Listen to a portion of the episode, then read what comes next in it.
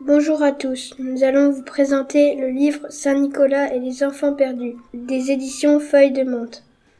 Moi c'est Valentin, je suis accompagné de Paul. Bonjour. Et Élise. Bonjour. Paul vous présentera un petit résumé de l'histoire et Élise un extrait qui nous a plu à tous. Ensuite je vous expliquerai pourquoi nous avons aimé ce livre. Je laisse la parole à Paul. À présent, je vais vous faire un petit résumé. Il y a fort longtemps, en terre de Lorraine, on avait bien faim. Trois enfants étaient si pauvres qu'ils ramassaient pour leurs parents les épis de blé oubliés dans les champs. Hélas, un jour ils ne revinrent pas, mais peut-être que la magie de Saint-Nicolas en fera un autre choix. Merci Paul. Élise, peux-tu nous lire notre extrait préféré? Bien sûr, Valentin. Resté seul dans la maison, Saint-Nicolas pointa un doigt vers le tonneau. Aussitôt, Jean se leva en s'étirant et dit J'ai bien dormi.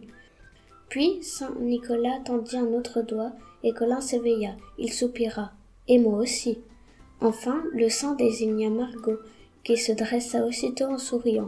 Je me croyais au paradis, dit-elle.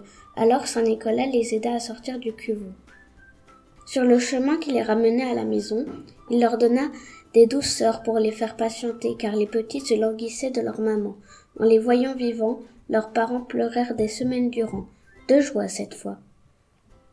Merci Élise. Nous avons aimé ce livre car la légende de Saint Nicolas est très connue et ce personnage est beaucoup aimé en Lorraine. La fin nous a plu car ça se finit bien. Notre émission est terminée. Nous espérons que nous vous avons donné envie de lire ce livre. Merci de nous avoir écoutés et merci à maîtresse Perrine et sa grand-mère pour ces magnifiques trouvailles.